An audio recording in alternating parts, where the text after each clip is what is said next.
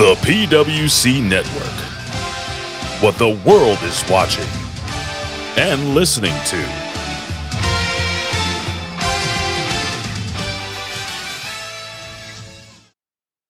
Subhan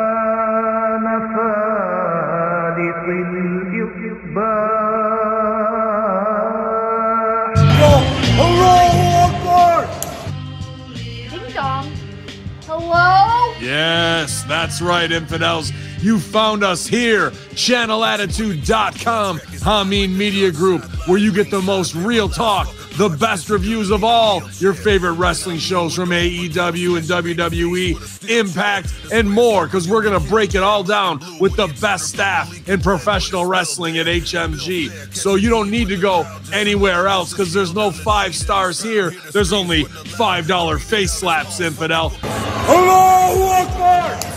So sign up today, channelattitude.com, Hamin Media Group, and join the Hamin Army for the most real talk in professional wrestling. YOLO!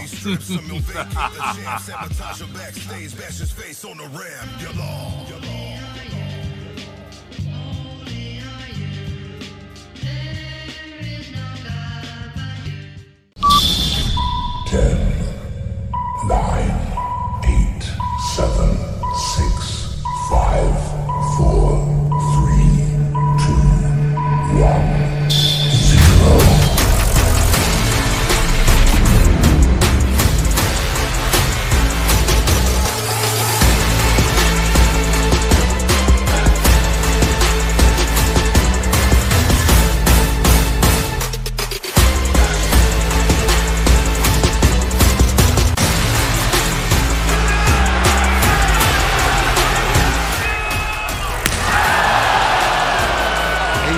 Marimba. Oh, those welts rising on the chest of Commander. I guess his head is feeling okay right now.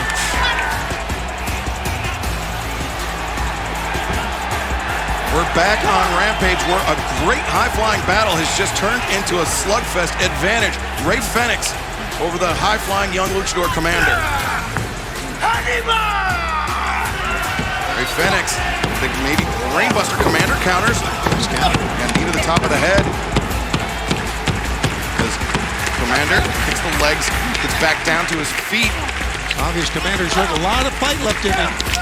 Certainly does. I mean, he's in there with one of his idols. An overhand chop. Fenix is punishing the chest of Commander with those chops, and now Commander getting some payback, Tony. Yeah, I got him down to one knee, but now he needs to take advantage of this. Don't let him, there you go, don't let him get back up. Fans, in an effort to assist those affected by the wildfires in Maui, proceeds from tonight's Rampage Fight for the Fallen event will go to help the Maui Food Bank. If you would like to help those affected by the fires, please donate to MauiFoodBank.org. As Commander goes off the back of Ray Fenix, lands on his feet. Swing and a miss by Fenix and Commander. Up and Nancy Harris takes down Fenix. What balance, a mid-air balance, Nancy Harris. Fenix, you can see very unsteady. His steps not coming easy for him. Or oh! maybe that was just a lure in Commander playing possum. The momentum was Commander running and hitting the ropes for that. Oh, Commander Hurricane run of Fenix got spiked. Two and no. I don't see how Ray got out of that at all. Ray Fenix got spiked on that one. I would love to take another look at that if possible. He landed, I mean, very high on the shoulders and almost on the back of his neck. Aubrey Edwards was checking with Ray to see if he was still in this. Commander now with Fenix on the shoulders. The lung blower. Commander, the cover. Two and no. Fenix able to kick out. Not a great cover by Commander, but he, he very nearly beat Fenix with it. Yeah, he was fighting really to get the shoulders in, and he really couldn't get the body across. Good commander. And I'm glad we got another look at that hurricanrana. That oh, was vicious, and that is what changed the cadence of this match. As Fenix comes charging in, Commander comes back. Oh no, the oh, handspring, but Fenix waiting there with the cutter. The deep cover. And no! have not disappointed thus far. Look at the fans here. On paper, we knew that this was going to be a tremendous matchup, but it is exceeding expectations. Ray Fenix with the advantage on Commander. You see Jon Moxley, Claudio Castagnoli, two of the men that will be opposing Ray Fenix in the Stadium Stampede match at All In London, Wembley Stadium. As Fenix now with Commander up on the shoulders. Commander able to break free. Fenix into the ropes. A little bit of indecisiveness on Ray Fenix that time. Or maybe again trying to lure in Commander. the tightrope walk into the punt. And he just melted into the mat. The cover, the far leg is hooked, and no! Commander! You can see right there, Ray, even with a mask on, little disappointment on the face. And it didn't keep him down to the three count that time. Fight Forever chant ringing out here in Nashville. What a great way to start Rampage tonight, Tony. Oh, this oh. Commander! Crucifix bomb! Two and oh! We are a fraction of a second away from an upset. That time, Ray Phoenix was fighting for all he was worth on one and two. I didn't think he'd get out, but he did. Well, Phoenix intercepted the thrust kick, comes around Solbuck. Commander tries for the roundhouse. Oh, hook kick connects. Phoenix is dazed, sent into the ropes. Commander through the lariat. Phoenix comes around, hook kick of his own. Both men go down. You can tell this match taking a physical toll on Commander just as much as Ray Phoenix. Yeah, we're going to take a look again. He has really worked over the head of Commander, and here's just another shot. Watch this. Gets the momentum of the ropes. And Commander, you saw it, he partially anticipated. He tried to get the, the hand up, but the kick of Ray Phoenix just too strong. And too quick. Not a lot on that elbow strike No. from Commander. Hell, you know, but I think both men are pretty spent right now. If it, well, Ray got some on his. These two just exchanging elbows. Drop kick to the chest. Commander sent spilling to the outside underneath the bottom rope. Close proximity drop kick as well. I love those. Phoenix, what does he have in mind? Commander still down on the floor. Ray Phoenix to the top. No, Commander sends Phoenix crashing into the ring. And Commander lured him up on top that time, really. And into a destroyer! Oh, the destroyer and now Commander. These kids go in the thing. Maybe thinking Cielito Lindo. He does the rope walk. The shooting star cross. The cover. Two. No!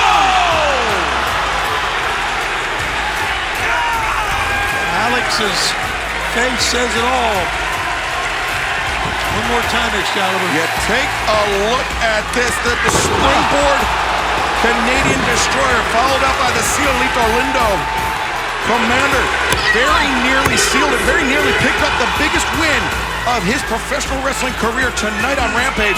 450 splash, nobody home. Boy, the fans are into every move on this one. The ripcord out into the roundhouse kick. Oh, now. Oh,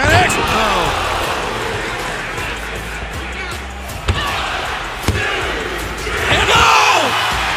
I thought that was it. Ray Fenix thought that was it. This crowd thought it was it was it. it was a split second away from being a win.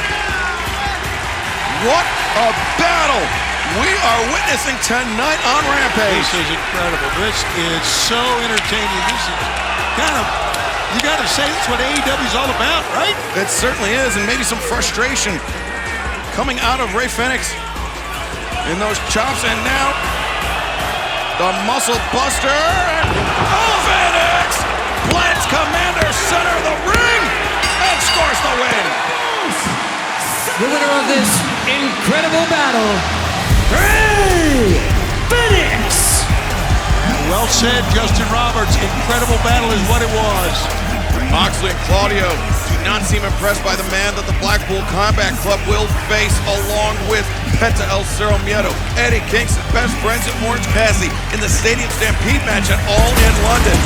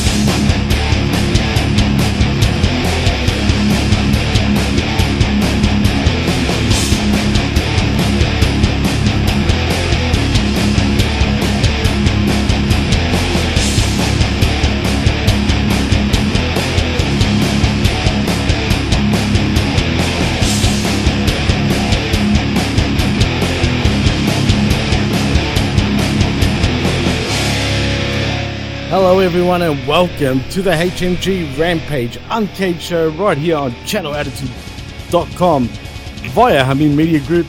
I am your host, Jimmy T, and my co host. I mean, I don't even need to need to introduce these guys. Chris Ambs, welcome back to Rampage Uncaged. And what's the haps? Thank you, thank you. Yes, it's Christopher Rams, AMBS, like lambs with no L or bullshit first thing in the morning. Don't worry, everybody. If you ever forget how to spell my last name, I'll just remind you at the beginning of every show. Not a whole lot haps right now, man. I am just sitting here with my diet Dr. Pepper and uh, Ah. getting ready to getting ready to record a wonderful conversation with you two guys, which will be my um, let's see, this week uh, it'll be one of my three shows on HMG, and next week I'll have four. So all I need is a couple more, and I'm and I'm catching up to vet. So Oh, there you go, man. Tell them, I mean, what's. You're going to be on another show? Advertise it, bro. you got to tell them where, where you're going to be. yes, well I'm going to be on the Impact Attack this week with Brandon. Uh, Ah. He sent me an invite today and asked me if I could do it on a Monday night, which I told him I could. So Well, We're it's just doing that. two, no vet. Just us two. Apparently, Vet can't make it, but don't you worry, everybody. I have told Brandon that he needs to be extra brilliant to make up for the fact that Vet is gone. So, no, I'm just kidding. The pressure, Yeah, we're gonna have a the good pressure. Well, I have bad news for you, and that is that you might have to be doing an all-in prediction show and an all-in recap show as well.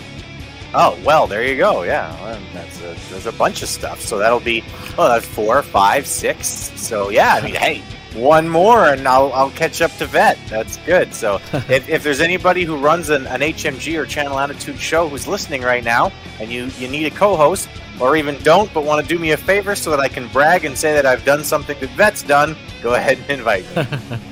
Absolutely. And as you just heard, it is the voice of evil. He is Dr. Jeff Lippman. Welcome back to Rampage Uncaged.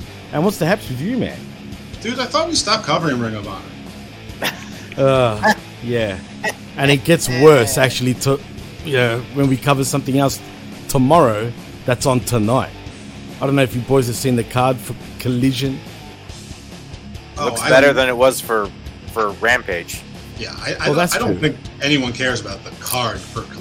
I, I, I think everyone wants to see what what's Mullet going to have to say and how's he going to look. I mean, why are we getting Ring of Honor all over Collision? I mean, we've got Dalton Castle. Samoa Joe's an exception, but still, he's Ring of Honor anyway.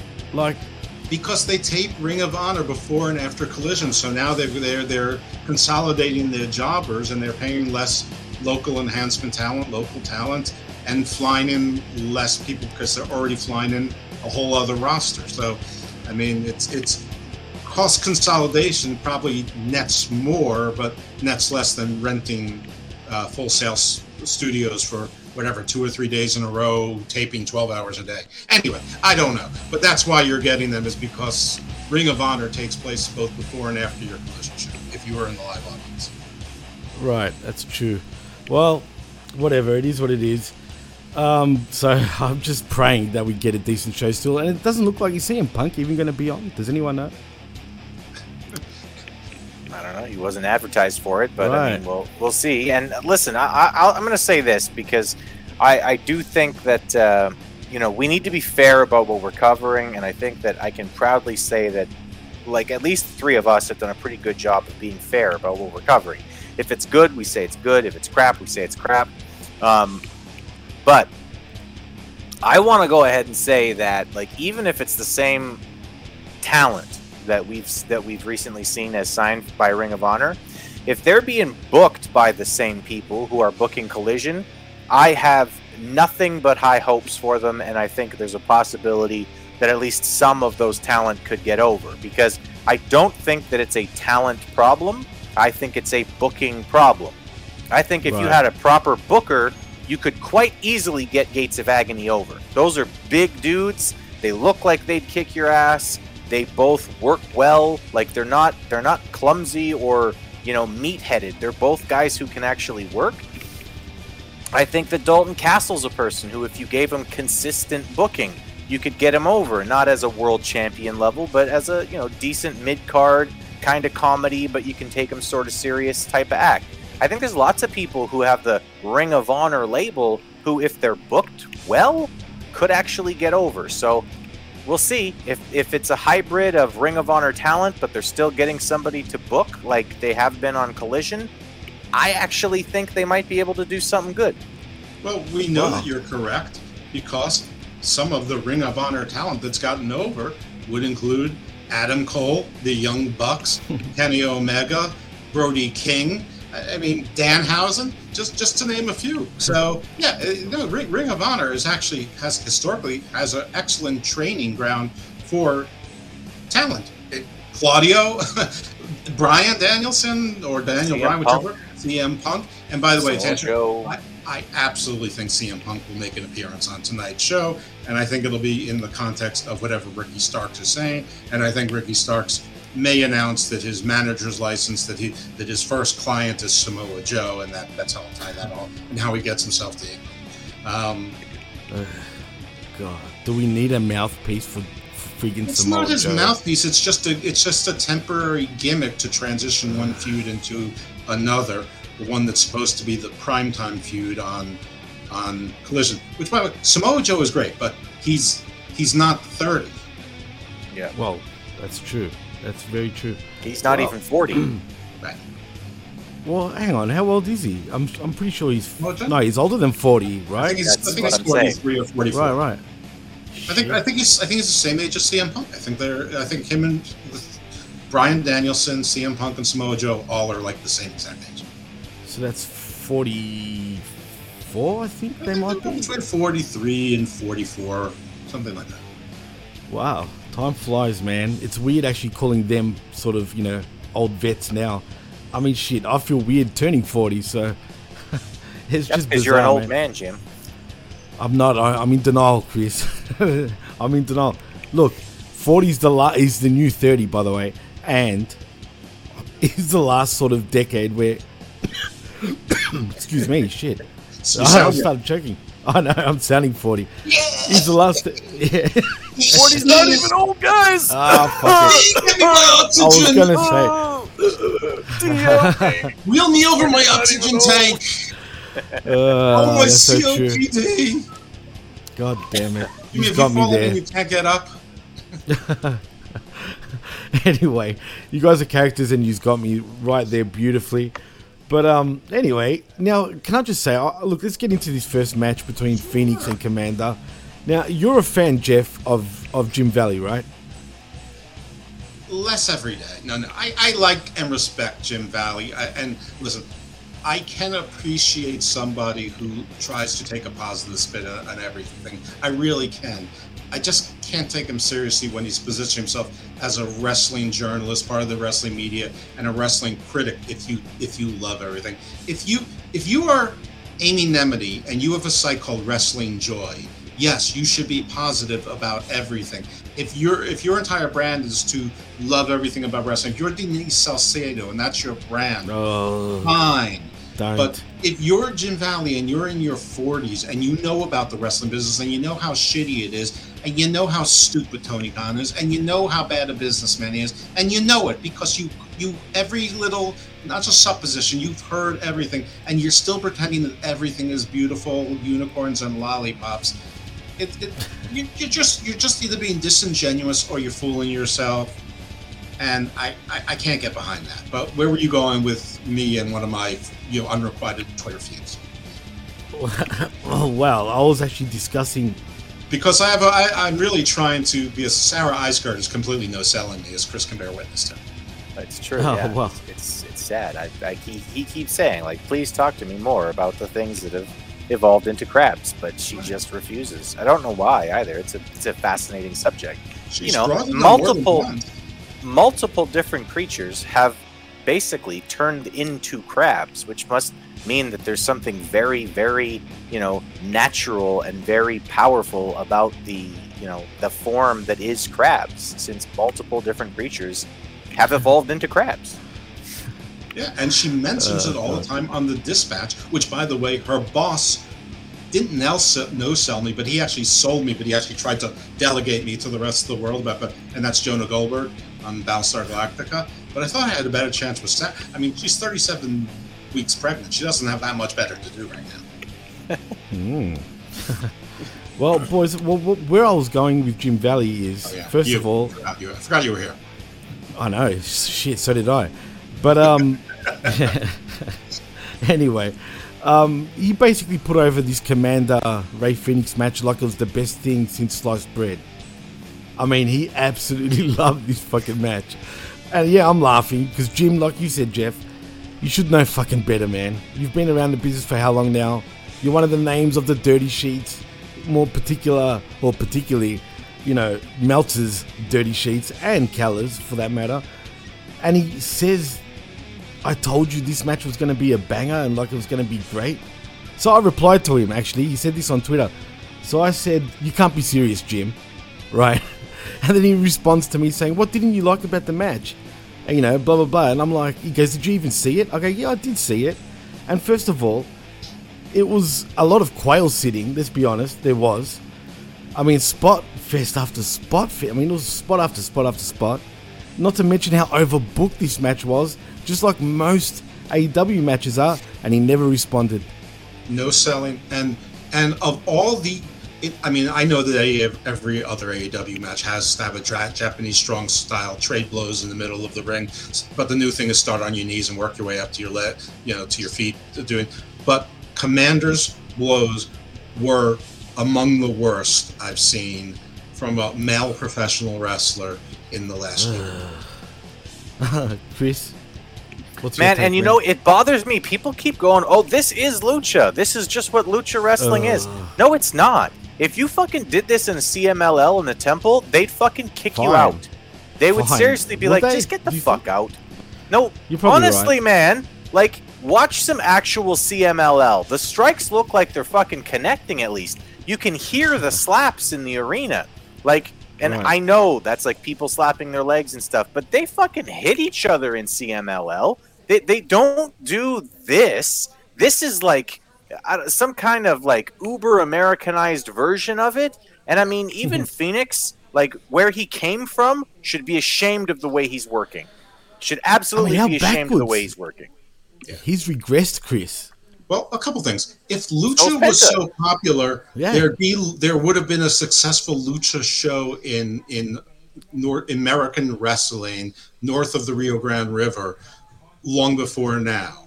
Um, and if Lucha was so successful, it would both of the Mexican promotions wouldn't be teetering on bankruptcy at at at all times during my adult life. Um, correcto. so the other thing is, this was more like the Mighty Morphin Power Rangerization of of lucha. I mean, there's a difference when you see Bloodsport and you see Power Rangers. They're both martial arts based simulated violence, but one looks like it's happening, the other doesn't.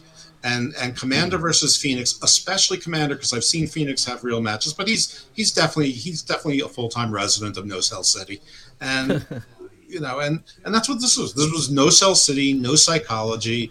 You know, if you want a spot fest, if I went to an indie show and saw this, I'd feel like I got my fifteen dollars worth.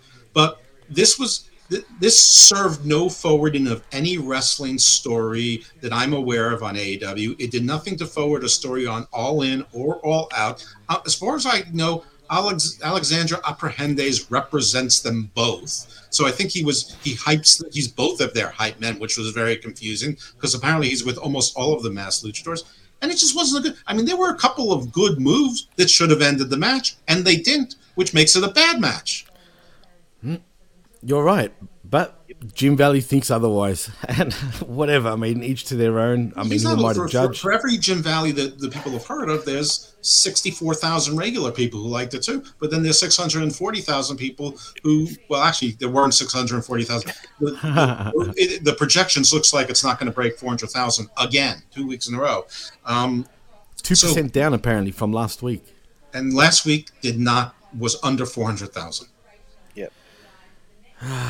It's a rampage indeed at This AEW. show deserves it, though. I mean, this show absolutely des- deserves it. My name for the week pretty much spells out exactly what I feel about it. This show gets worse every week, and it actually does. Like, it actually gets less mm. important every single week. Every single week, less and less of what happens on this show even carries over on into the rest of it. It's just, I mean, it's just, and yeah, That's what I mean, it is, Chris. That's exactly what it is. It's a show that has a lot of the main names on there, but it just it goes nowhere. like It's- there's it nothing to it. has no function. I mean, listen, Right. I did not like the parking lot ba- fight. Some people did, some people did. We're three of the people who didn't, but a lot of people did. But was it part of an AEW storyline? Yes. Is it still? Yes. The the Rampage Royal or Royal Rampage uh, was that is that part of an AEW storyline? Yes, it is. And you know what? People tuned in for that. But when you just have a randomized show where all the matches are random, you don't know what they're about, and none of them of any importance. The only match that you could argue had anything to do with a, a semi-important AEW storyline was the women's match, at, at which was the main event. Of course, ten forty-five to eleven is is hardly main event territory, but okay. Um, the, the rest of the matches, I mean, I, we got vignettes from people that, and and, and these are, I know one of them a little bit personally and likes them. I, I I want them to do better. I just don't under. Why are we getting new and more people on AEW? It's like it's already overcluttered as it is. It makes no sense. It doesn't. And uh, Labrat says in the chat, this was a Cirque du Soleil performance. They need, they need Mason Ryan. You, you know what happened to Cirque du Soleil? Bankruptcy. That- that's where scripts came from. Cirque du Soleil. Cirque du Soleil filed bankruptcy. true. That's actually true. I know it's true. Wow. Well, it's funny because um, Stop me when I'm telling lies. Stop me when I'm Oh, sorry, folks, man. Jesus Christ. Only because I just I heard that again in my head. Stop me when I'm telling lies. That's a good one, Jeff. I'll give you that. That's actually quite good. Um, anyway, uh, Phoenix does get the win. I'm not even going to bother going through this match. It was a whole bunch of How could you? spots. How could you with your bad lungs? Running the ropes. So- yeah, I know. Tell me, tell me about it. But the point is, it was a spot fest. I've heard Jake the Snake Roberts sound healthier than you. That sounds like this, Jeff. yeah, I don't know what's wrong with me today. Yeah, I'm kind of coughing up a furball. But anyway, Commander loses. Command, come on, Jeff, don't throw me off. You Commander just loses to threw me Phoenix. God damn it. Where was I? Phoenix wins. All right, we have to put in a new that's rule: no more smoking weed while you're recording, Jimmy. And stop with What the, the extreme D because it apparently causes you to cough up furballs. that. Where is Extreme D? I mean, You tell us. gone MIA, yeah. I'm Apparently, you've shit. eaten them. Her. It, Them. them. Oh, could be them. Well, Sure. anyway, we don't want to go to Extreme D, do we? I mean, let's be It's honest. like but uh, Extreme Chicken. but Phoenix defeats Commander Salamander, whatever you want to call him, a commander of anything. I like Commander And- Salamander. Yeah, well, I'm the commander of Salamander. That's what commander is. And yeah, I spelled commander wrong, including the double M and K. But it's, it's like that for a reason. But anyway, it is what it is. Um, so next we get Britt Baker is interviewed backstage by Renee Paquette. as she plans to win the AEW Women's World Championship at All In. Do you guys uh, even give a shit? I do give a shit, but this is the exact same promo, word for word, that she gave last time. The same thing that I'm going to go in and win and uh, and rejo- bask in my go something when eighty thousand fans scream, with, chant along with me, Doctor Britt Baker, DMD.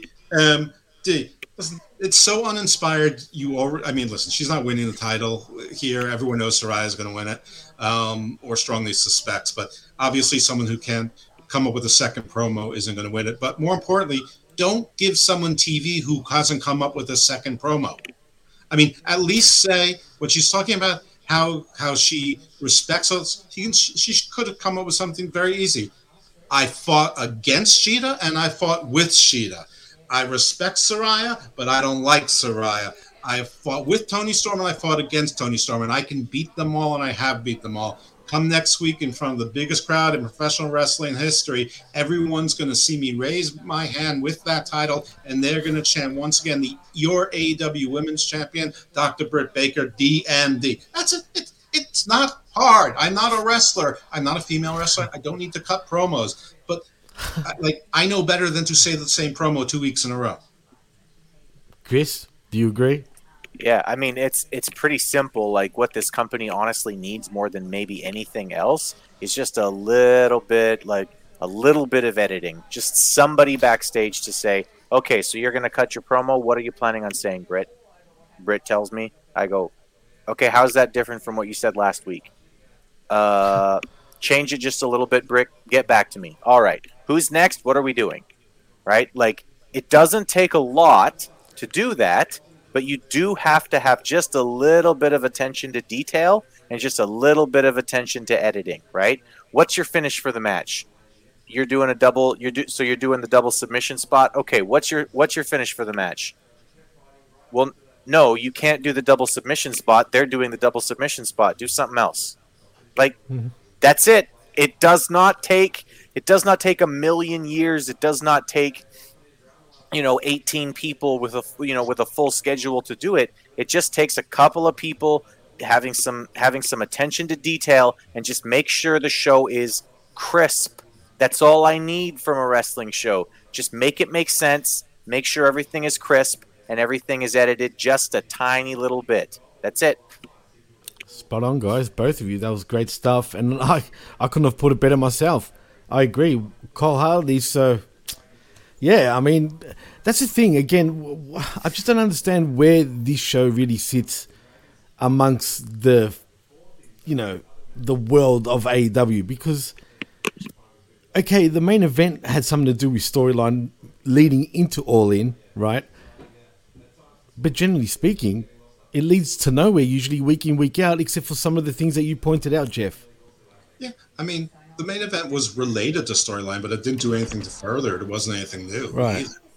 I I mean, at least if you're going to put things that haven't been on Dynamite or in Collision on it, like start a story that we know that we're supposed to be following going forward. I mean, if it's just random, randomized matches, I don't know if that's the word I want to use. I mean, random, but you know, random matches that you know are random and aren't going to lead to anything. What's what? I mean, what, like, ha, has there been some interplay between Phoenix and Commander in the past six months where they've been trying to go, I, anything you can do, I can do better. Student versus teacher. Like, Bill, if you want to have this as your exhibition Lucha Spot Fest match of the year, at least set it up for some time and tell us why. So that when it comes on TV, you know, you have nothing to do. Okay, put Commander and Phoenix on. We can finish the story. We can put it on TV because it's not a pay per view match, or we don't want to put it on zero. That, dude, I- hmm. it's they have all the time in the world to, to do this. They have the kindest fan base in the world to the product. So I, I, I I don't understand it other than they don't know better and nobody's telling them that they need to know better that they listen to. chris any final thoughts about this No, I mean I- it's the same thing we've been saying about AEW as you know as a company since basically day one. They need somebody backstage, but like they probably need a couple people backstage who have been given the authority. Who Tony Khan has stood up in front of the locker room and said, "This guy, this guy, and this guy. You all need to listen to them. They're my generals. They're helping me make sure of what's happening in the show next week, that we're all together and that we're all moving forward together as a company, and that everybody's going to be able to get over, you know, maybe not all at once, but everybody's going to be able to get over eventually because these three guys are going to implement the vision and we're going to move forward as a company. Instead, it feels very much like every week, you know, before the show, it's, hey guys, hi, hi, hi guys, hi guys, hi, hi, hi guys, hi. Okay, everybody have fun. Bye guys. Bye. It's so dumb. It's so stupid, right? I mean, anyway, yeah, no, you're spot on, Chris. But uh, what can you say? This company is something else. And what's even worse is your Dave Meltzer's. Did, did anyone catch what he said on Twitter today? Tell us. Well, I will. Get this, right? Someone asked him on Twitter why doesn't WWE run more shows at Wembley if it's that easy, right? Wait, wait, wait. This is what, what someone asked him, and guess what his response was? And I quote, and I quote, because they don't believe they can. Nobody turns away a guaranteed 50,000 ticket show, let alone 80,000. Really? Okay. I mean that, that that's a silly answer because they know the because they they don't Really? think they can. I mean they know they can, and they Oh, certainly know yes, they, they can. can. I mean they're, they're all but set for WrestleMania there, and in, within two or three years. Otherwise, they wouldn't have had John Cena talking in, in front of the entire world. So I told you I think they'll smoke, but yeah, they're teasing, definitely. Yeah, it might have been lobbying. It might have been lobbying, but I don't. That, that that's a bold lobby. I guess the, the downfall is no big deal because no one will remember it, but um, except for us. Um, Yeah. But anyway, uh, it's it's silly. I mean, uh, sure they can. I mean, but the last time they went to Wembley and they did fill it up and they barely broke even. Like, but you know, AEW is not run as a business, so it doesn't matter. And until I see eighty-three thousand people in that stand and eighty-three thousand people where more than half them look like they're at all interested in the card as opposed to they were paid to be there or That's that, that they were or that they released like all the children's hospitals in the world and, and sent them in there or, or something that, that you know people that you know, I, I just don't bel- I believe that the first 45,000 tickets were bought by different versions of Tony Khan like speed dial versions of, of internet bots Yeah. They were All bought interested. By, they were bought by by Coney Ton. and Cody Mann. I mean, uh, you, you, you both sound like when I we used to watch Bernie Mac when I was married and my child was like one and a half years old, and so we were watching Bernie Mac, and and he pointed at the TV, go Bernie Mac, yeah, Bernie Mac, like that's right, it's Bernie Mac, Bernie Mac. You guys sound like that. uh, how am Jeff going to just, continue? Jeff just sunned us on on, on, on our show. And when I walked to school up the mountain. Don't. Somehow the old checking. man has better has better lungs than Jimmy. I don't know what the fuck's going on, but Yeah, I don't know what's going on either. I man, was but- slaying Leviathan daily. anyway, um, did I mention Johnny TV congratulates QT Marshall on winning championships in Mexico? You didn't. I'm glad who you mentioned fucking it. cares? Exactly right. So Q, so QT Marshall gets TV time without even actually being on TV about a title no one ever heard of until recently about a promotion that's not AEW. So we know that he's going to defend this title on AEW. So we're getting, so we're threatened with more QT Marshall TV time, but it's not even the stuff that he's been doing that's at least sometimes entertaining, sometimes worth watching, which is QTV and Johnny TV, who's been doing these video segments, which keep, keep getting shorter and clipped and and faster, but have somehow been entertaining but weird. This one was just weird and not entertaining. So, I mean, have they already forgotten how to make QTV even a little bit funny? Uh, so th- th- th- this this was weird, and, and I mean, it, it felt like I mean, at least the AAA title is related to Commander and Phoenix. Beyond that, I have no idea what the fuck it had to do with any. I mean, are they still trying to tell us that QT Marshall is a wrestler and that we should take him seriously? Like four years into this experiment, are we supposed to believe that? I have no idea. And what belt did he win in triple or triple? Ah, Chris, do you know? Uh, uh, uh, uh. I know it's the Latin American Championship. The what? The Latin American Champion. A guy named QT Marshall has won the Latin American Championship. Is that is that the G? The, Yeah, that's the, name of the title. Wow. Yeah, what's the name of the title? God. Chris, what the hell, bro? bro i don't know hashtag no more belts and like if you're already like you're aew okay you already have like a working relationship with ring of honor because they're owned by the same guy who's own who, who owns you but they can't get tv time so sometimes they're on your tv so that they can get a little bit of exposure to try to recuperate some of the apparent 20 million dollars that the guy paid for the company um, You've got belts all over the goddamn television show. Then you have a working relationship with New Japan that actually might get you, I don't know, like a hundred thousand more viewers than you than it would normally. Cool. Um, might get you a hundred thousand more viewers than it normally would because you know people want to see what's going on with New Japan and they want to see the New Japan talent. So okay, every once in a while you've got one of those guys on there with their belts. So you've got belts from three different companies constantly on your television, constantly coming through, constantly being mentioned, constantly being talked about. Now we're meant to also you know look at the tripla. Uh, uh, belts as if they're an actual thing. Like, no, no. The reason why championships mean something is because they're rare. Okay. The reason why we care that Michael Jordan won six championships is because Reggie Miller never won a single one. Okay. That's what makes championships special. Their rarity. And it gets Well worse.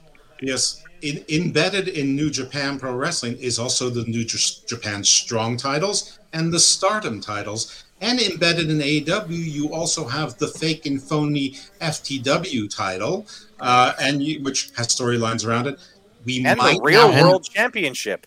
And the Leatherface Championship. I was just going to say we might have that one, and we there are there seems to be anywhere from two to four Owen Hart Memorial Foundation title somewhere.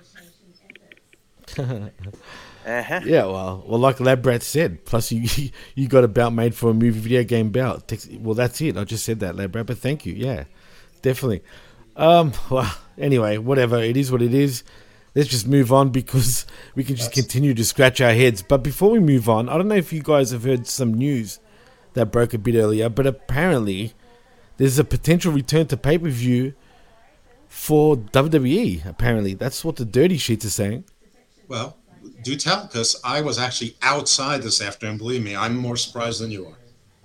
Chris- Chris, have you heard anything about it? I haven't heard anything about it. Are they are they going back to the pay per view model and No, well, this is off the of- rumor. This is only speculation, so I'm just saying. But apparently, cage side seats broke earlier. Well, not broke, but wrote where there's smoke, there's fire, and right now there are some smoke signals out of Stamford, Connecticut, that suggest WWE will eventually return its premium live events to pay per view.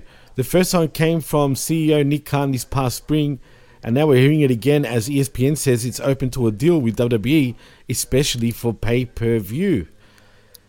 Uh, that's quite interesting, actually. Uh, Jeff, If what they're, do you not, think? they're not on, if they're not on Peacock, I, I fully expect that to be a, a possibility. But this sounds to me like a negotiating tactic. Well, ESPN did come out and say they would love to have WWE on board, and would- sure and I would. assume it'll be on ESPN Plus, obviously, because that's the pay per view network. I- of ESPN. whatever it is. I think it's good to have any company that's owned by the mouse that, that's interested in you. But I, uh, but I think it's much more likely that SmackDown gets moved. And I, I think the relationship with Comcast Universal and WWE is too long, too solid, and too important for both brands to do it. And if and if Comcast Universal wants to sweeten it up, they can give WWE some time to simulcast on both Peacock and regular NBC, like WrestleMania, things like that, and everybody wins. Um, but could it be? I mean, sh- sure, it could be. I just don't see why you take the model where you've made the most money in your history, and there's more pay per views now that are competing against you. That why you would go backwards and risk and put more pressure on yourself because now you have to kill it on the shows, and not everyone reacts well to pressure. I don't know. I I'm gonna. I'm just gonna file it on the. eh, That's interesting, but the, I I don't really see any need to talk about it further. Chris, Wait anything to see. say?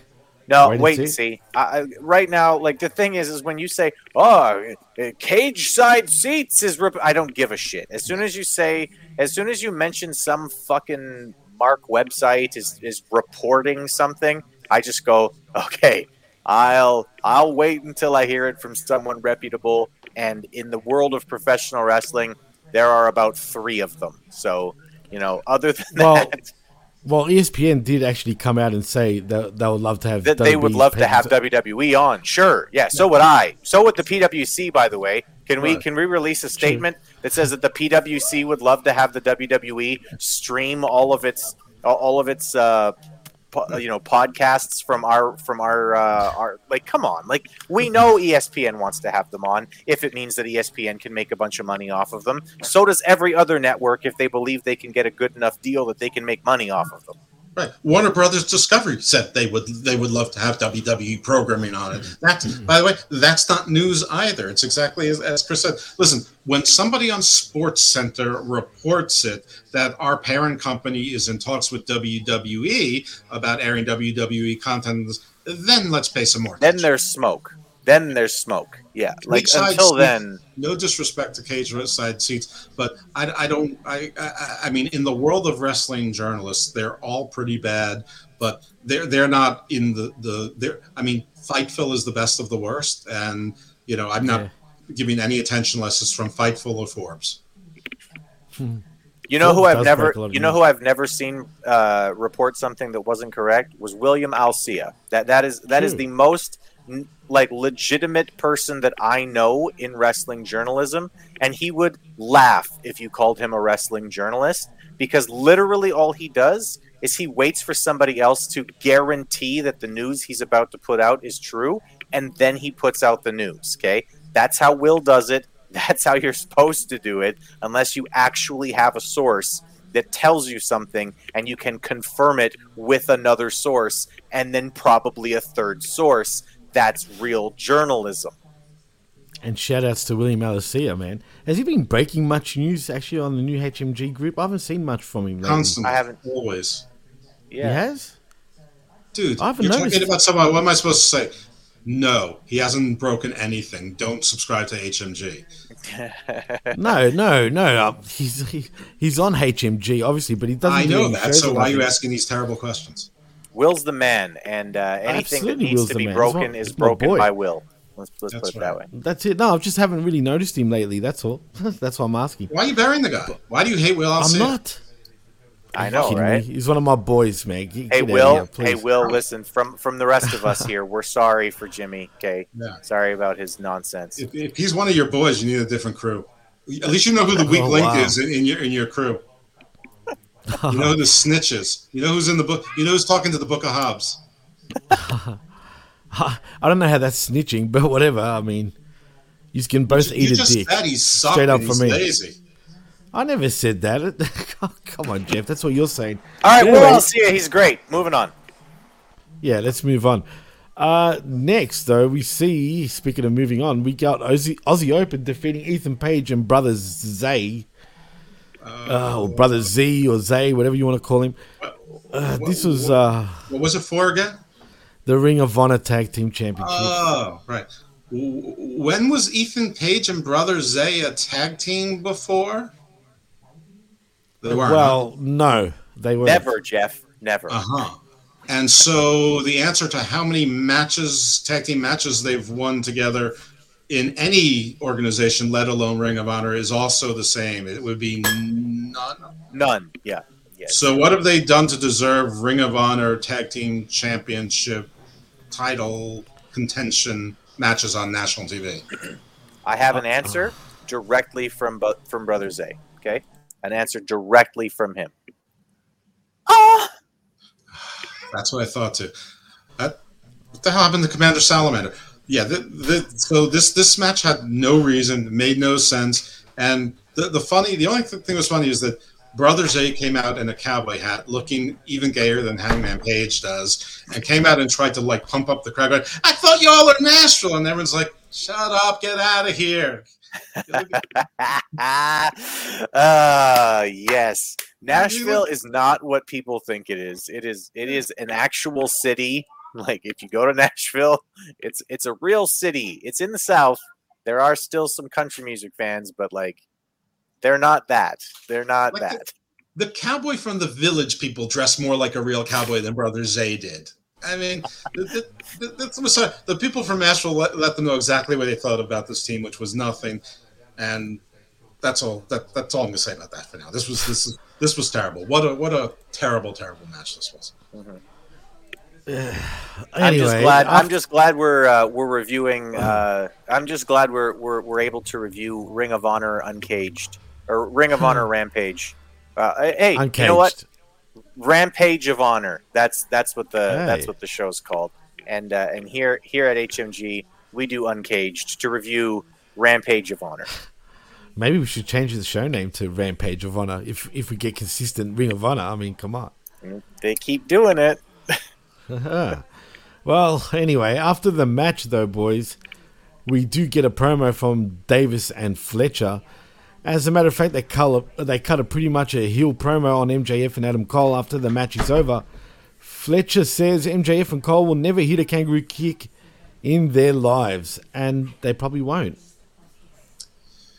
Davis's hips are painful. Watching him walk is like watching my 79 year old uncle try to make it across the room. Chris, You you almost want to put him down like an old dog that just can't move anymore. And you're like, man, I don't I don't know. He's starting to get hurt. He's starting to hurt himself walking up and down the stairs. You know, like is it really worth it anymore for him? So, yeah. It's it's like I imagine that's what Neanderthals look like when their when their hips went bad. They and they sounded like that and they looked like that. "Ugh, oi, oi." That was his promo. Literally, he yelled "oi" a bunch of times. Well, I can. My Yeah. uncle could do that too. Oi, oi. Your oi is different than their oi. You- though, you know what's funny? Yeah. It's just evolution. you know what? His oi actually is pretty good. Thank you. I'm actually being serious. I know. No, but, actually- but what I'm saying is I like say. Jeff's oi is like a Jewish oi, right? Like oy vey, right? Like you know what I I mean? Like I, it's a I, I can do any Uh, oi. Oi is my ballywick. oh boy, oh boy for the oi.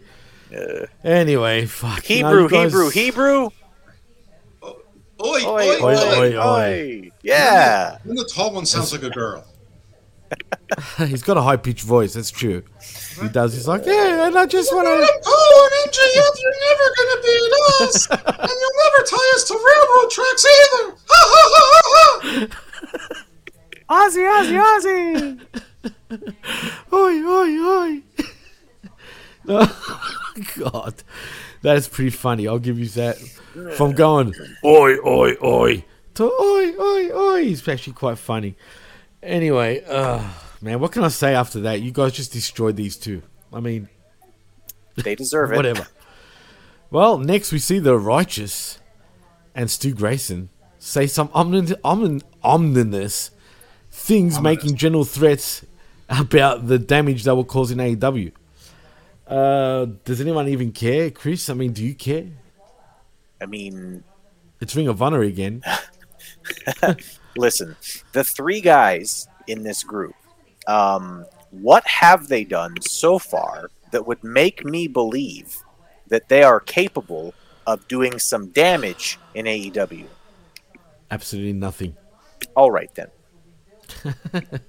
There's there's one thing that the righteous did, which is really really wonderful for AEW, and they took Stu Grayson away from AEW, and now he's coming right back.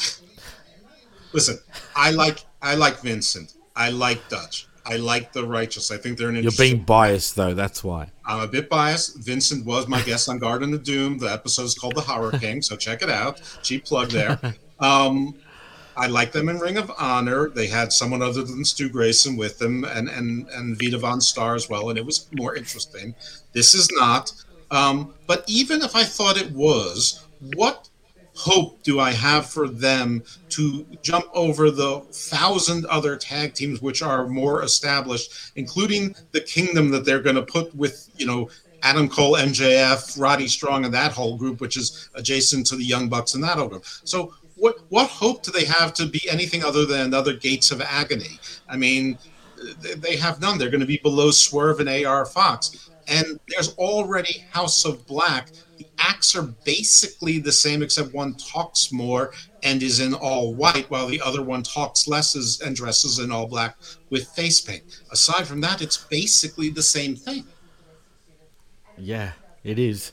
But with Stu? AEW, yeah, AEW Ring of Honor. I mean, can we just either have these companies be one and get rid of Ring of Honor at this point? I mean, fuck. No one cares about Ring of Honor anymore. It just doesn't feel like Ring of Honor. It, I don't know, man. I think It you mean it is. Rampage of Honor. Yeah, but I'm talking about Ring of Honor also. But yeah, Rampage of Honor. It's starting to feel like Ring of Honor, and that's a bad thing. Well, after that though, we see another pre-tape promo. This time with the with the Hardy Boyz for a match against For? Aussie Open For? for the Ring of for the Ring of Honor. Fucking hell, man! Exactly. For the, for the Ring- Ring of Honor Tag Team Championships. Oh God, I can't keep I a mean, straight I get that the Ring of Honor Tag Team Champions are a big part of the plot story of your zero hour for all in. That doesn't mean anybody is really invested in four or five other teams interested in the Ring of Honor Tag Team Championships. They just want to see what happens between MJF and Adam Cole and how and if they actually blow up or get close to blowing up and who is the accelerant or the decelerant in said possible blowing of upness. They don't care about Aussie Open. They don't care about those titles, and they and the Hardy Boyz in 2023 being interested in this doesn't make them more interesting. But if it's going to put the Hardy Boyz off of my AW television and onto Ring of Honor, you know, basically paper watch, that I'm I'm okay with that. Just take Stu Grayson with him. HYI yourself. What's up, Media M5? Um, Labrad also says, just waiting two weeks, I will get a title shot. Who? The scary dude that you were talking about. in No, I, I'm pretty sure the Hardy Scary Boys are going to have a title shot on Dynamite this week for the Ring of Honor championships because they're trying to make us think these championships are important in the two and a half weeks leading up to All In. It, we're not fooled by this. Chris, are you fooled? No, not at all. And in fact, I mean, I watched this this promo and I was just like, okay. First of all, they said they started by saying, "Oh, just want to congratulate brother Ye and and Ethan for doing a good job." They lost. What do you mean congratulate? Fuck. Yeah. Um, Yeah. and then yeah, just Jeff Hardy being like, you know, we're gonna we're gonna take those belts, and then and then we'll be on the zero hour show against against the champ and and Adam Cole. And I was like, this is the dumbest. Like, I've seen some dumb shit from the Hardy brothers. This is the dumbest fucking thing I've seen from them in at least a week and a half. I mean, you know, pretty fucking uh. stupid though. Like, Jesus, You, know, you saw dumber stuff from them four days ago. I did. It's true. I'm but this, it's like it's like their evil plot is to win the Ring of Honor Tag Team Champions to get on Zero Hour. Hmm. I mean, Tony Khan has got a whole so-called network in Honor Club, right? If he wants extra shows for Ring of Honor, Show us the numbers or you're lying. right?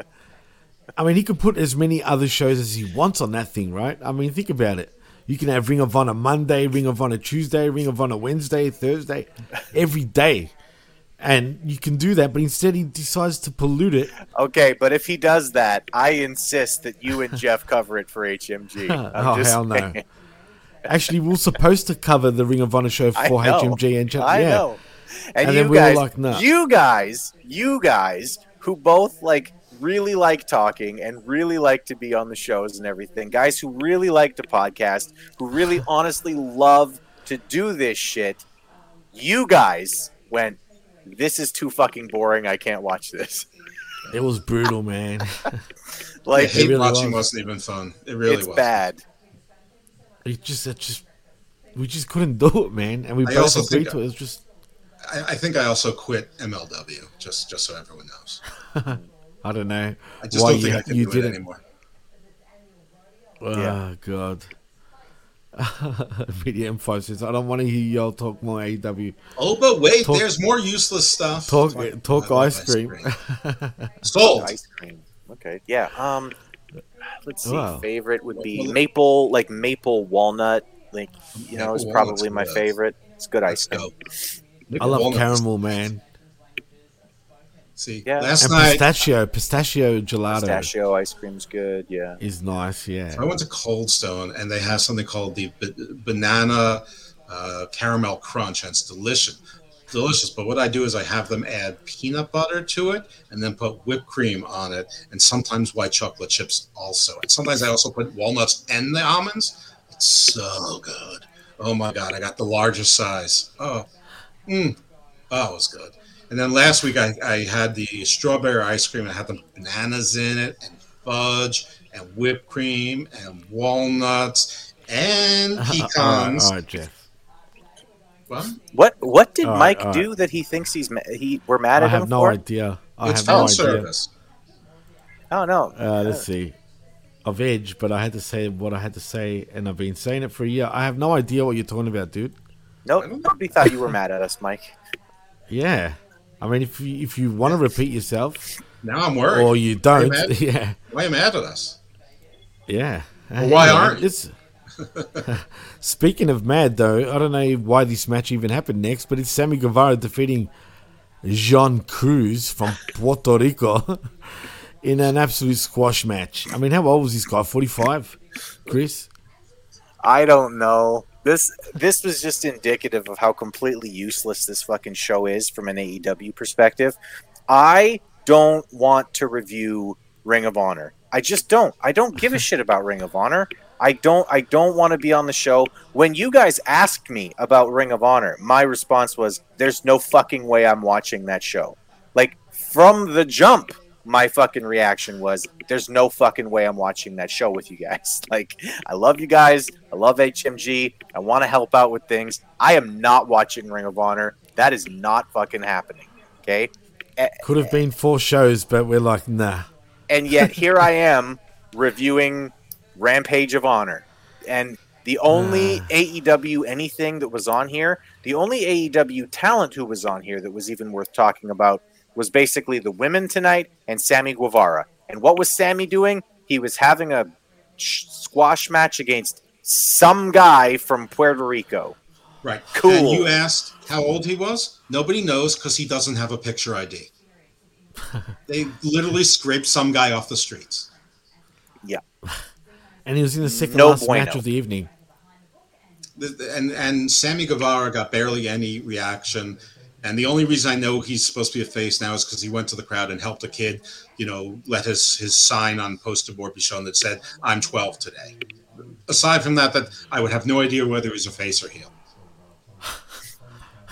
John Cruz, ladies and gentlemen, let that sink in. Oh yeah, like John it said, Cruz. like it said that on his non-ID. It, it's uh, he probably said, taking me on a cruise." So that John Cruz in the ring. There you go. Off you go. Uh, God damn it, man. I mean, he looked like an old midget. Just Off saying. you go. You know how to fall on your back, right? Uh, sí, sí, yo, yo sé, Sí. yo, yo, yo entiendo, yo entiendo. True story. That guy was Todo Peter bien. Dinklage's stunt double in Game of Thrones, and he hasn't had work since. Uh, anyway, that's His nose John looks Cruz. pretty good for for being Dinklage's uh, stunt double. Just saying. He's just a little guy with the name John Cruz. Anyway, we move on next, guys, because we go from Cruz to Rose, as Nyla Rose reminds everyone how dangerous she is in the pre-tape. No, no. Anyone She care? She's the most dominant Oh, former champion. She, as far as I can tell, she's lost almost every single match she's had, except for the one, um, this one squash match she would have immediately after they dust her off and have her have a title match for no apparent reason on another major show. So she's probably won. She's probably gone like three and thirty-six on shows that I've seen recently. I'm sure her and Marina Shafir won a lot of tag team matches on YouTube shows that nobody watched. But she's I'm terrible. Sure she did. And what and what what good could come out of trying to re-push her? Forget about what anyone thinks about him, her, this, that, the other thing. She's not a good wrestler. She's never gotten over as a face or a heel. They already did. so so why revisit this same mistake again? They've signed a million people. Try to push some of the other ones, see if something works. I mean, I don't even care if someone I like. Like pull Abaddon or something out of that. Try Kiera mm. Hogan. I don't care. See how it works. and and listen, like what Jimmy said about this promo. wh- I mean, that's not what she said in her promo. That she's the most dangerous in the AEW women's division, but she actually literally is the most dangerous member of the AEW women's division because she injures people because she's fucking terrible at professional wrestling. And, I- and then what else? Why? There's another reason why. Just because she's terrible, that's enough. That's enough. I don't care. I on. don't care what Nyla Rose wants to consider himself, herself, their self. Thank It doesn't matter to me. It doesn't matter to me at all. I do not care. I will refer to her, to her as just her look. if that's what she You wants. just say it I will once. refer Get to out of your system. Just say, just say it. We know you want to say it. Just do it. Just do it and be done. It's him. Okay. There you All go. right. Well, she has a penis him. flap, which is strange. But um, but anyway, Nyla Rose is a terrible performer because every single time she spends any time in the ring, she injures the people she's in there with, or he injures, or they injure, or I don't really give a fuck what injures. Whatever it is, Nyla Rose is not a good professional wrestler because they are constantly injuring the people that they are in the ring with. True. Uh, but nevertheless, we will see him. ag- I mean, her again shortly. Uh, like you guys also said, why I we mean, don't know. years, they have not given up on this person. I mean, you have Taya Valkyrie, which you've pretty much given up on. You have Mercedes Martinez, I guess. I mean, you, there's there's a million Thunder Rosa. There's a there's a whole bunch of female wrestlers that we've seen and forgotten about that are somewhere on this roster that they've given up on, uh, and and yet they never give up for a long time on Nyla Rose. I don't understand it. Jeff, you can read this one. Jeff, what's sad when she was on Indies wrestling for my friend's promotion, which is where she was singed from. She was a much better performer. Dummy. Yeah. I'm, I'm going to need a translation, people. Signed. Dummy, yeah. yeah. Okay, still. Yeah. Yeah. Okay, so Jeff, what's sad? What's uh, sad? Is when she was on Indies wrestling for my friend's promotion, which is where she was signed from. She was a much better performer. Wait, but it's where she was signed from question mark. Yeah, I, I, I'm, I'm helping. You asked Are for a translation. sure? Translation. Okay. You asked for a translation, Jeff. Dummy. Uh, It's true. You're right. I did. So that I, it, it, that was a that's an explanation point or a period. That's where she was signed from. It's not where she was signed from. No. Yes. Dummy. Yeah. She was a much better. Pro- so she's gotten worse. Oh, that's what he's saying. Do you, Jeff? Do you know what's sad? Sh- When she was on the Indies with my friend's promotion, where she was, she was better then than she is now. You, you know, you know what? I believe you. Um, I, I don't know the difference. I really don't. But but there have been plenty of women who have gotten better and then regressed over the course of their AEW arc. Ty Con- Tay Melo is one of them. Uh, uh, Britt Baker is one of them. There, there's been a bun- the bunny Anna Jay got better, then got worse again. So I, I fully accept that uh, that Nyla Rose may have been better and got worse. And you know what? When you're getting paid a lot of money to work very little, you don't have a lot of incentive to, to work hard. It's only about your pride. And when someone's telling you you're great, then you're already prideful. Why, why would you think anything different if everyone's telling you you're, you're doing a great job and everything is unicorns and rainbows? So, yeah, okay. I, I understand. I'm so, I'm sorry. It, it, uh, I I truly did not understand what you were trying to say, but I think I got it right. I understand your point. Dummy. You guys are characters. Anyway, Chris, I am. I'm a it's time. It's time for It's time for the main event. yippee ki to that because we Did finally even- get to the, Did they even give us a Mark No. Henry this week? No, they didn't, right? No Mark Henry. actually. Actually, they did. They I did. didn't see him. He he was there. He was actually there. Believe it or not, I don't blame you for not noticing because mm-hmm. You can watch this show and just not notice anything. To be honest, I mean that's sort how the show is. to notice these things, though. right, it is, but doesn't matter. the point is, I don't blame you even if you didn't. But anyway, it is time for the main event. It is Hikaru Shida and Skye Blue versus Toni Storm and Ruby Soho. Uh, this, is- you know what? This was the match of the night for me, not the Commander Salamander Phoenix match. And I actually didn't mind it. I, I mean, it wasn't too bad. I thought Skye Blue was actually quite good in this match for the first time in a long time. Jeff, tell me if I'm telling lies. You know, th- th- this match was fine. This match was pretty good, uh, and you know, the, you know the and the the woman with the title, her team won, which is what's supposed to happen. Which is what we were complaining about, or I was complaining about on Smack Attack, which didn't happen on SmackDown. The women with the title, their team lost. Now they still did the beatdown as heels are supposed to do, and the heels did the beatdown afterwards as heels are supposed to do. I mean, and it was the same thing. It was you know the spray paint was involved, and it's been working less and less, but actually i think all four women worked hard in this match and they and they made their stuff look pretty good uh, i'm not sure they're all great wrestlers but Saraya was doing what she was supposed to. She was being an irritant and and sometimes physically involved in the match. Um, they were selling for the most part. Most of the moves hit. They worked pretty well together. I mean they should. They've been doing versions of the same match for the last seven months. Um, but yeah, I have no problems with this match. This was definitely the best match of the night. It was unnecessary, but at least it was part of the AEW canon, and it means something leading into All In. If you want to say it means something, I mean, I don't think it added or takes away from the match any. But yeah, as a match by itself, it was it was, it was fine, and definitely the match of the night, and might have been the women's match of the week. Maybe. Chris, do you agree?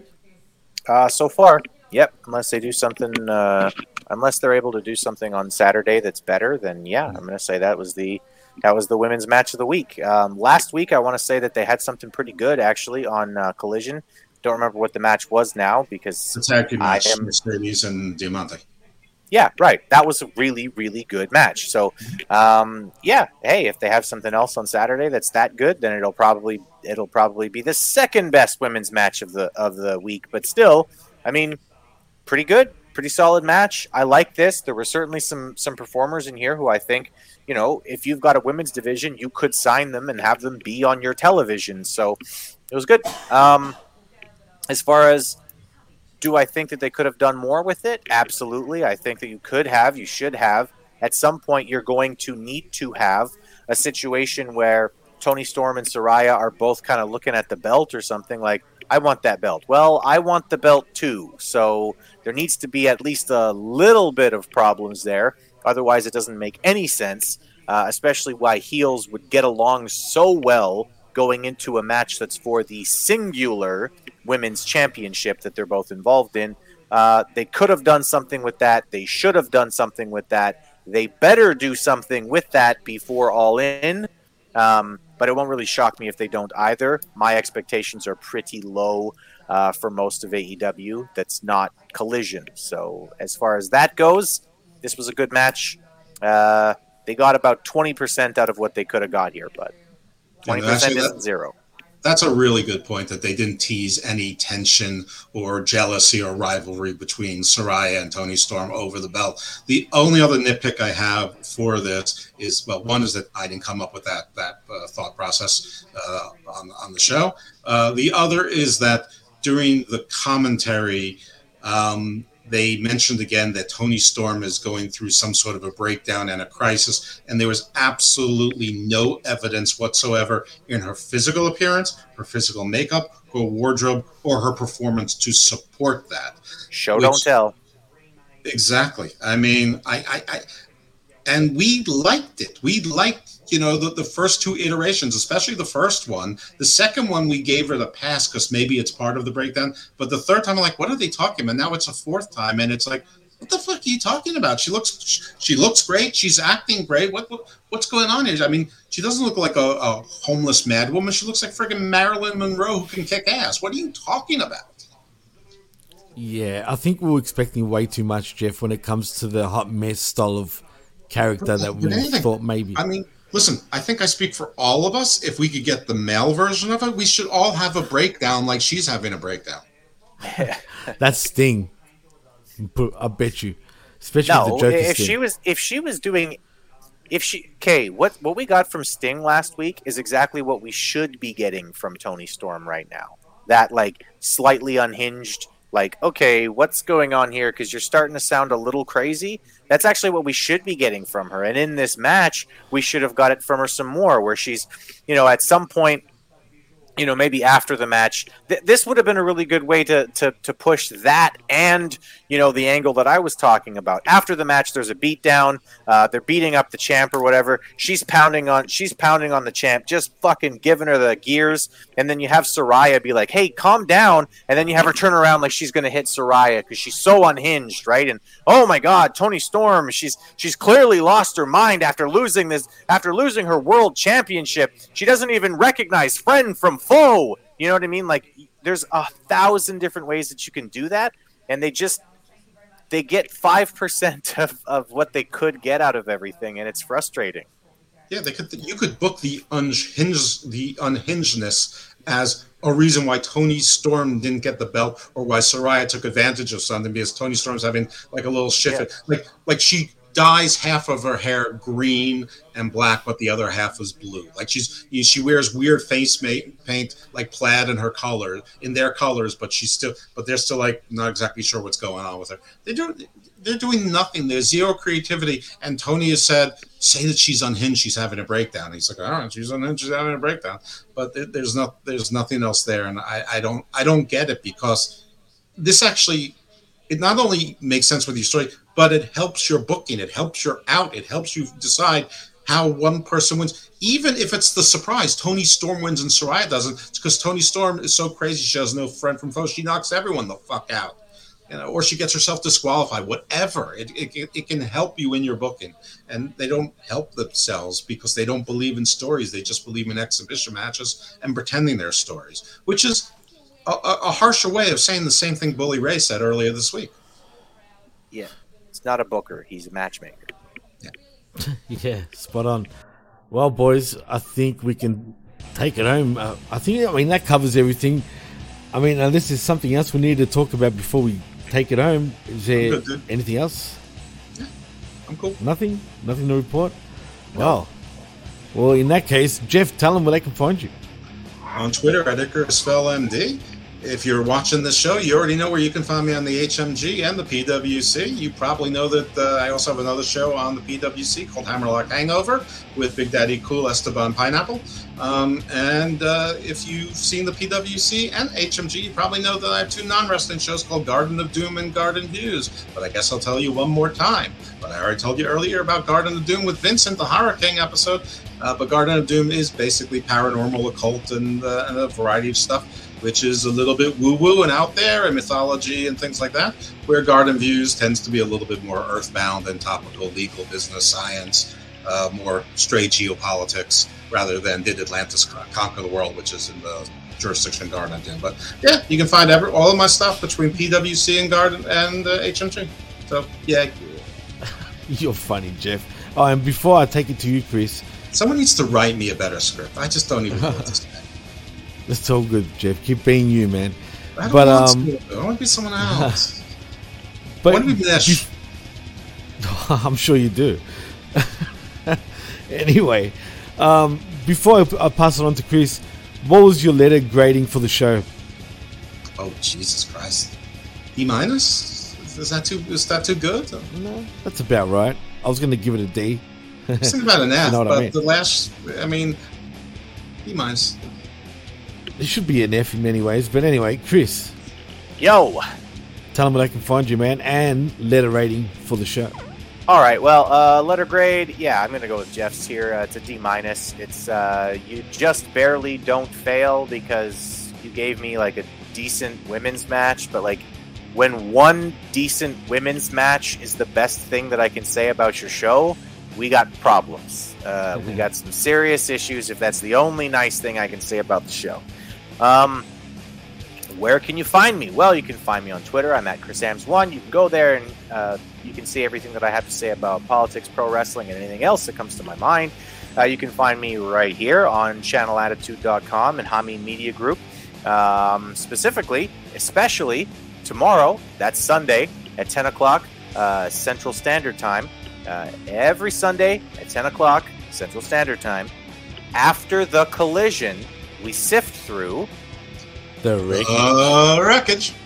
the wreckage. That's right. Uh, we'll be there tomorrow to tell you everything that happened uh, tonight on Collision, and we'll we'll review it. We'll talk about it, and uh, we'll break it all down. Um, other than that, you can find me on the PWC network, um, where we have a bunch of other shows. Uh, specifically, the one that I love.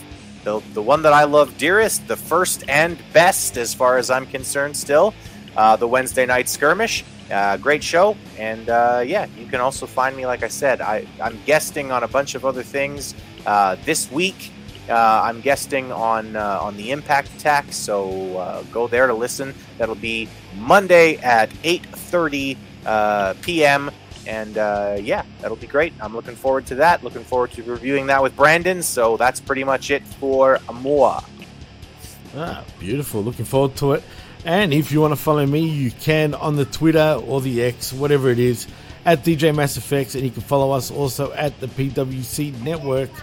Please like and subscribe right here at channelattitude.com, where for five bucks you get the best talk in all of pro wrestling, and also haminmediagroup.podbean.com, we- where we have all our affiliate shows, and the PWC Network.podbean.com for all our shows.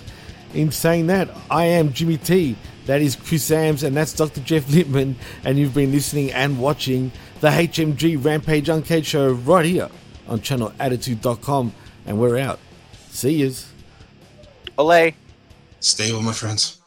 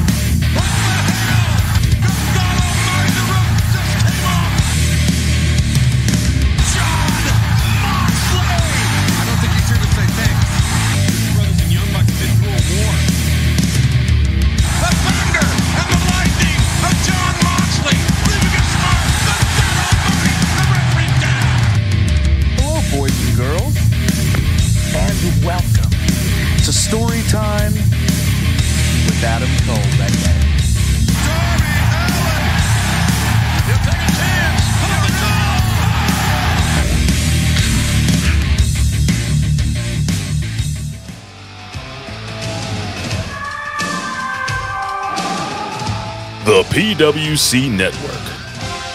What the world is watching and listening to.